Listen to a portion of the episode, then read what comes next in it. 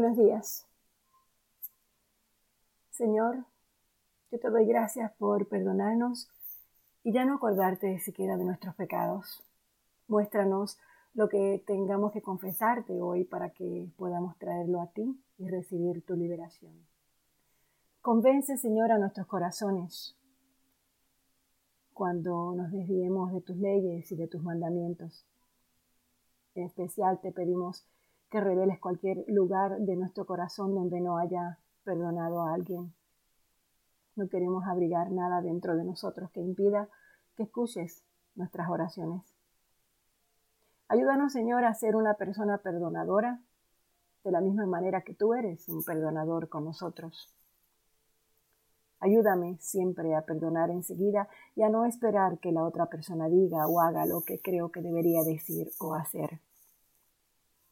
Muéstrame la manera en que tengo que pedirle perdón a alguien para que ambos podamos recibir sanidad y liberación.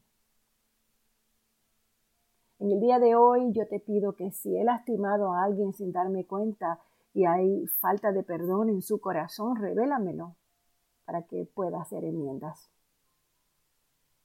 Si he sido egoísta con alguien y eso ha reducido la manera en que esa persona se siente en cuanto a sí misma. Permíteme aclarar las cosas entre nosotros. Quita toda la ira, la amargura o el resentimiento de nuestros corazones y derrama tu Espíritu Santo en nosotros y límpianos de lo que no es de ti. Permítenos ser personas que vivamos en el perdón ese perdón que tú nos has dado para que podamos extender perdón con libertad a los demás. Todo esto, Padre, yo te lo pido en nombre de Jesucristo. Y que en el día de hoy tu palabra en, en Lucas 6:37 se haga realidad en tu iglesia, el centro de vida cristiana. No juzguéis y no seréis juzgados. No condenéis y no seréis condenados perdonad y seréis perdonados. Gracias, mi Dios. Gracias por tu palabra. Amén. Bueno, mis hermanas y hermanos, continuamos con la lectura del libro de números, capítulo 15. Nos habíamos quedado en el versículo 5, eh, pero vamos a comenzar desde el primero. Entonces el Señor le dijo a Moisés, da las siguientes instrucciones al pueblo de Israel cuando finalmente se establezcan en la tierra que les doy. Presentarán ofrendas especiales como un aroma agradable al Señor. Estas ofrendas se pueden presentar en varias formas, como ofrenda quemada, como sacrificio para cumplir un voto, como ofrenda voluntaria o como ofrenda en cualquiera de sus festivales anuales y las pueden tomar del ganado o de sus rebaños de ovejas y cabras. Cuando presenten estas ofrendas, también deben dar al Señor una ofrenda de grano de dos litros de harina selecta mezclada con un litro de aceite de oliva. Por cada cordero presentado como ofrenda quemada o como sacrificio especial, deben presentar un litro de vino como ofrenda líquida. Si el sacrificio es un carnero, entreguen una ofrenda de grano de cuatro litros. Cuatro litros de harina selecta mezclada con un litro y tercio de aceite de oliva y un litro y tercio de vino como ofrenda líquida. Será un aroma agradable al Señor. Cuando presenten un becerro como ofrenda quemada, como sacrificio para cumplir un voto o como ofrenda de paz al Señor, Deben también dar una ofrenda de grano de 6 litros de harina selecta mezclada con 2 litros de aceite de oliva y 2 litros de vino como ofrenda líquida. Esta será una ofrenda especial, un aroma agradable al Señor. Cada sacrificio, ya sea un toro, un carnero, un cordero o un cabrito, se preparará de la manera indicada. Sigan estas instrucciones con cada ofrenda que presenten. Todo israelita de nacimiento tiene que seguir estas instrucciones cuando presenten una ofrenda especial como un aroma agradable al Señor. Si algún extranjero los visita o vive entre ustedes y quiere presentar una ofrenda especial como un aroma agradable al Señor, tiene que seguir estos mismos procedimientos. Los israelitas de nacimiento y los extranjeros son iguales ante el Señor y están sujetos a los mismos decretos. Esta es una ley perpetua para ustedes. Tendrá que cumplirse de generación en generación.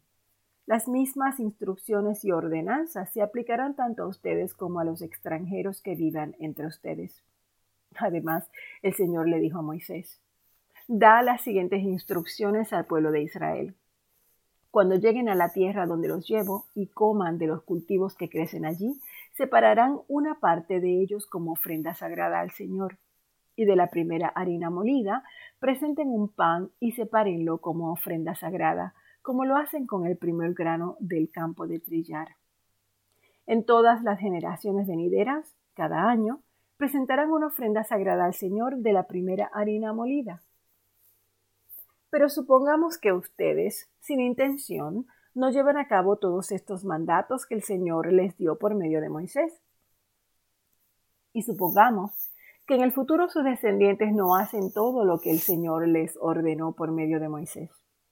Si el error se cometiera involuntariamente y la comunidad no se diera cuenta de ello, toda la comunidad presentará un becerro como ofrenda quemada, como un aroma agradable al Señor y esta ofrenda se ofrecerá juntamente con la ofrenda obligatoria de grano y la ofrenda líquida, y con un chivo como ofrenda por el pecado. Con esta ofrenda, el sacerdote purificará a toda la comunidad de Israel, y de esa manera los hará justos ante el Señor, y quedarán perdonados, pues fue un pecado sin intención, y lo corrigieron con sus ofrendas al Señor. La ofrenda especial y la ofrenda por el pecado toda la comunidad de Israel será perdonada, incluidos los extranjeros que viven entre ustedes, porque todo el pueblo estaba involucrado en el pecado. Si un individuo comete un pecado involuntariamente, la persona culpable llevará una cabra de un año como ofrenda por el pecado. El sacerdote la sacrificará para purificar a la persona culpable ante el Señor, y la persona será perdonada. Estas mismas instrucciones se aplican tanto a los israelitas de nacimiento como a los extranjeros que viven entre ustedes.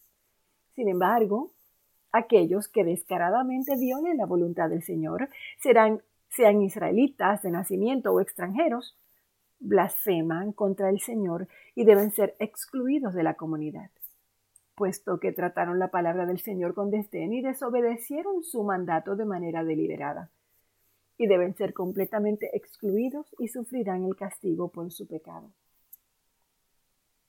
Cierto día, mientras el pueblo de Israel estaba en el desierto, descubrieron a un hombre que recogía madera durante el día de descanso. Los que lo encontraron lo llevaron ante Moisés, Aarón y el resto de la comunidad. Lo mantuvieron bajo la vigilancia, pues no sabían qué hacer con él. Entonces el Señor le dijo a Moisés, el hombre debe de ser ejecutado. Toda la comunidad lo apedreará fuera del campamento. Así que la comunidad entera sacó al hombre del campamento y lo apedrearon a muerte, tal como el Señor le había ordenado a Moisés.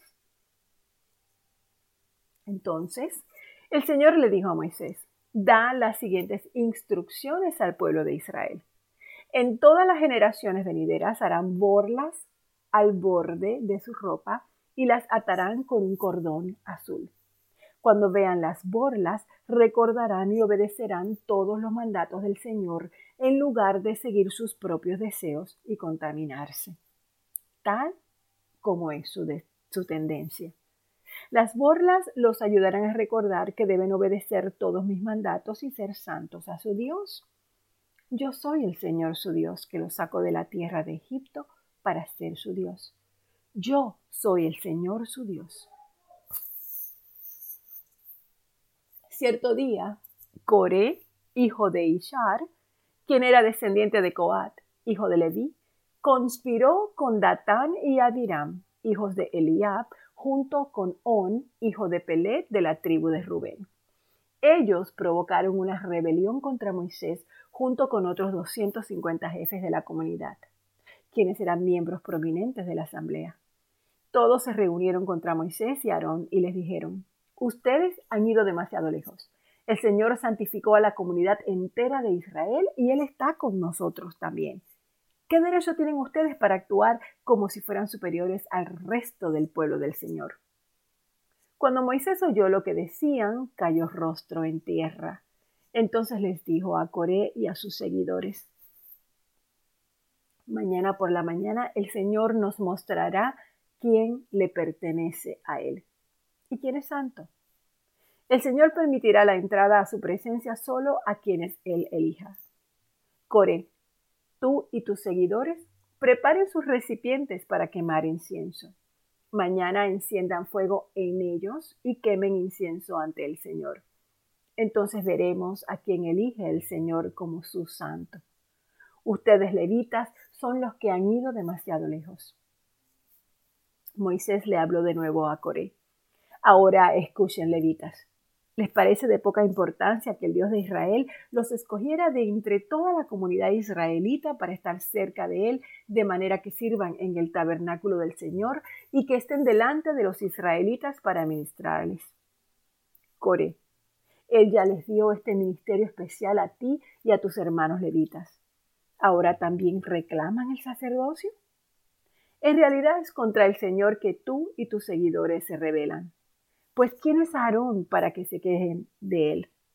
Luego Moisés mandó a llamar a Datán y a Abiram, los hijos de Eliab, pero ellos respondieron, rehusamos presentarnos ante ti.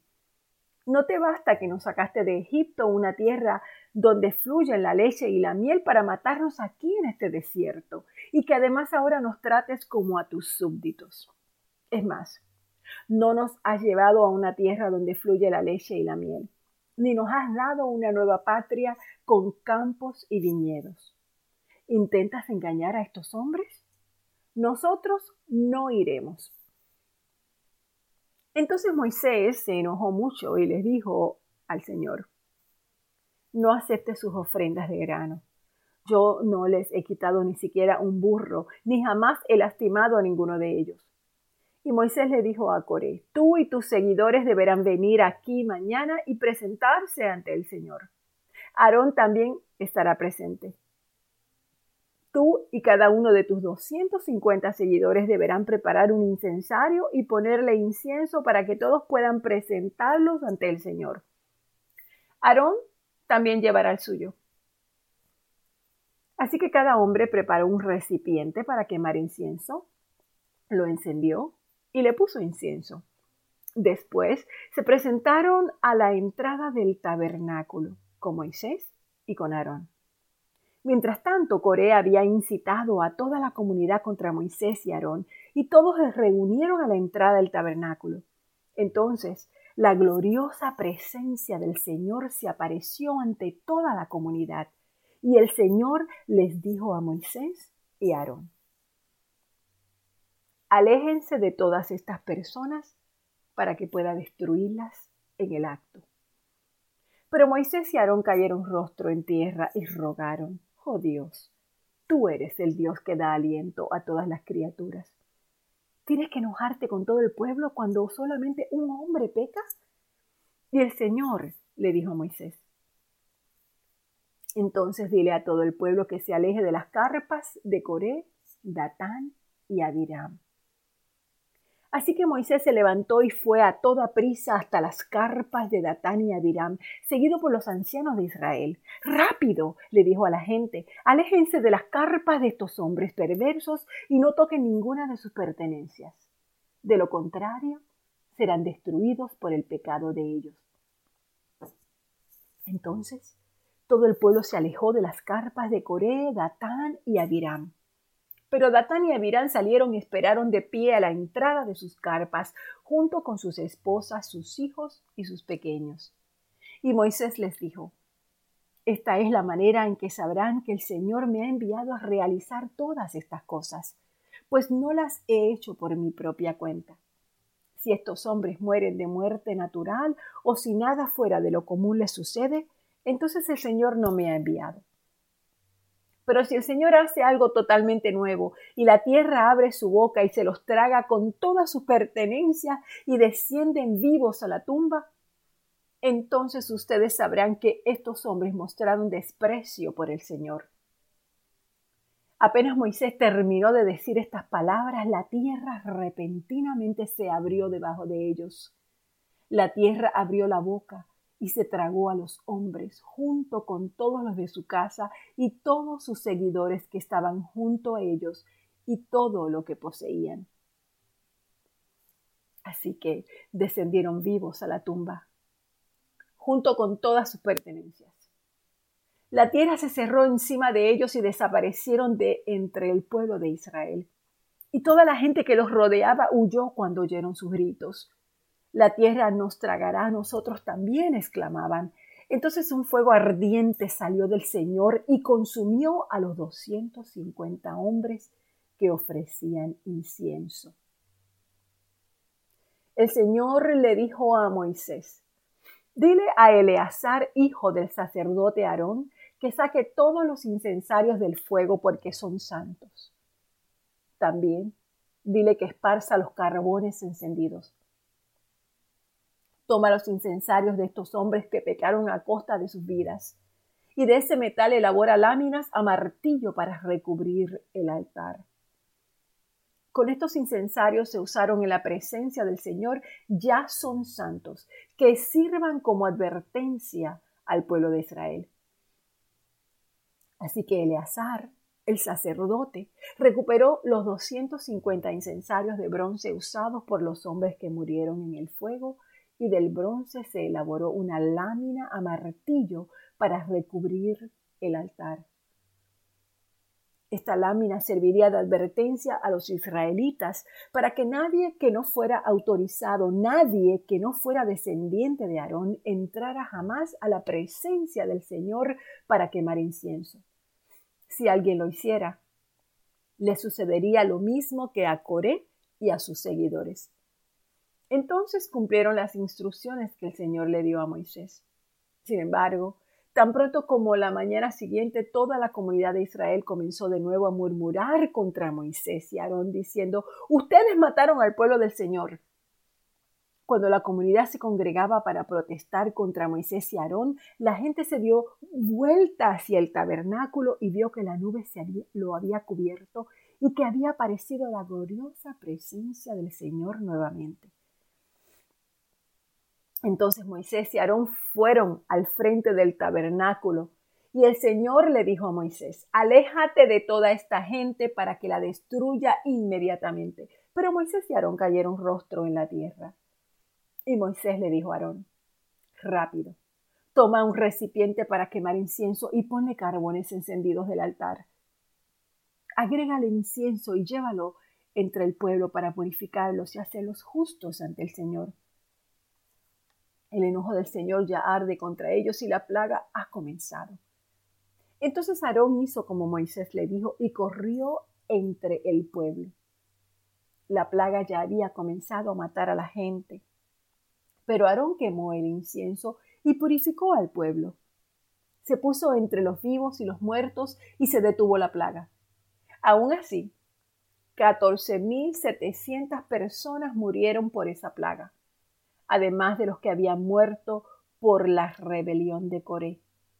Entonces, debido a que la plaga se detuvo, Aarón regresó donde estaba Moisés a la entrada del tabernáculo. Nos quedamos aquí en el capítulo 16. Padre, gracias. Señor, muchas gracias por tu palabra. Tu palabra dice, no juzguéis y no seréis juzgados, no condenéis y no seréis condenados, perdonad y seréis perdonados. Lucas 6:37. En Mateo 6, 14 al 15 nos dice, porque si perdonáis a los hombres sus ofensas, os perdonará también a vosotros vuestro Padre Celestial mas si no perdonáis a los hombres sus ofensas, tampoco vuestro Padre os perdonará vuestras ofensas. Padre, gracias. Hay una clase de temor que no queremos. Dios tampoco lo quiere para nosotros. Tener miedo es agotador y extenuante y quita la paz, quita el gozo, quita la energía, quita la concentración y quita la productividad de nuestras vidas. Padre, déjanos entender claramente que tener temor de Dios no significa que estaremos temblando debajo de nuestra cama porque tenemos miedo de que Dios nos ataque como un rayo. El temor piadoso viene de una gran reverencia y amor hacia ti, Señor. Es algo que, que tú pones en nuestro corazón, que nos hace cambiar de dirección el temor de Dios es algo que debemos desear todos.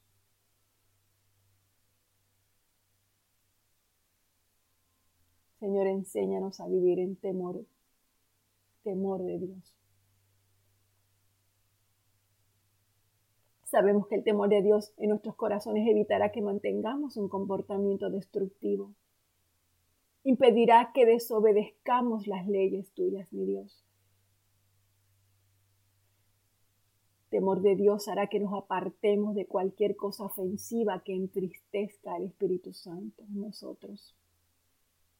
Temor de Dios nos alejará de cualquier pensamiento, cualquier acción o palabra insensata y evitará que planifiquemos hacer cualquier cosa que se oponga a lo que tú quieres, mi Dios, para nosotros. El temor de Dios hará que nuestra vida marche de la manera que debemos hacerlo. Así que Padre, hoy te rendimos honor en todo sentido. Permítenos mostrarte nuestro amor y adoración por todo lo que tú eres. Enséñanos, oh Jehová, tu camino. Caminaremos yo. Caminaré yo en tu verdad. Afirma mi corazón para que tema tu nombre. Te alabaré, Jehová, Dios mío, con todo mi corazón y glorificaré tu nombre para siempre nuestra iglesia, centro de vida cristiana, los hombres y las mujeres del centro de vida cristiana, Padre, te piden que les ayudes a darte siempre la gloria de vida, porque te adoramos y alabamos por encima de todo. Y te entregamos todos nuestros temores y te pedimos que nos los quites para que ya no vivamos con temor a nada. Y que sepamos claramente que tú eres nuestra luz y nuestra salvación y la fortaleza de nuestra vida. Sabemos que tú nos, no, no nos has dado espíritu de temor, nos has dado amor, poder y una mente sana. Y en tu presencia todo nuestro temor se va, porque tu amor se lo lleva. Señor, sabemos que la reverencia a ti da vida y nos mantiene lejos de las acechanzas que llevan a la muerte. Permítenos tener ese temor piadoso siempre en nuestros corazones. No queremos, Señor, sacrificar ninguna de las bendiciones y protección y sabiduría y logros y paz y vida larga que tú tienes para los que te temen. Todo esto, Padre, yo te lo pido en el día de hoy, en nombre de tu Hijo Jesucristo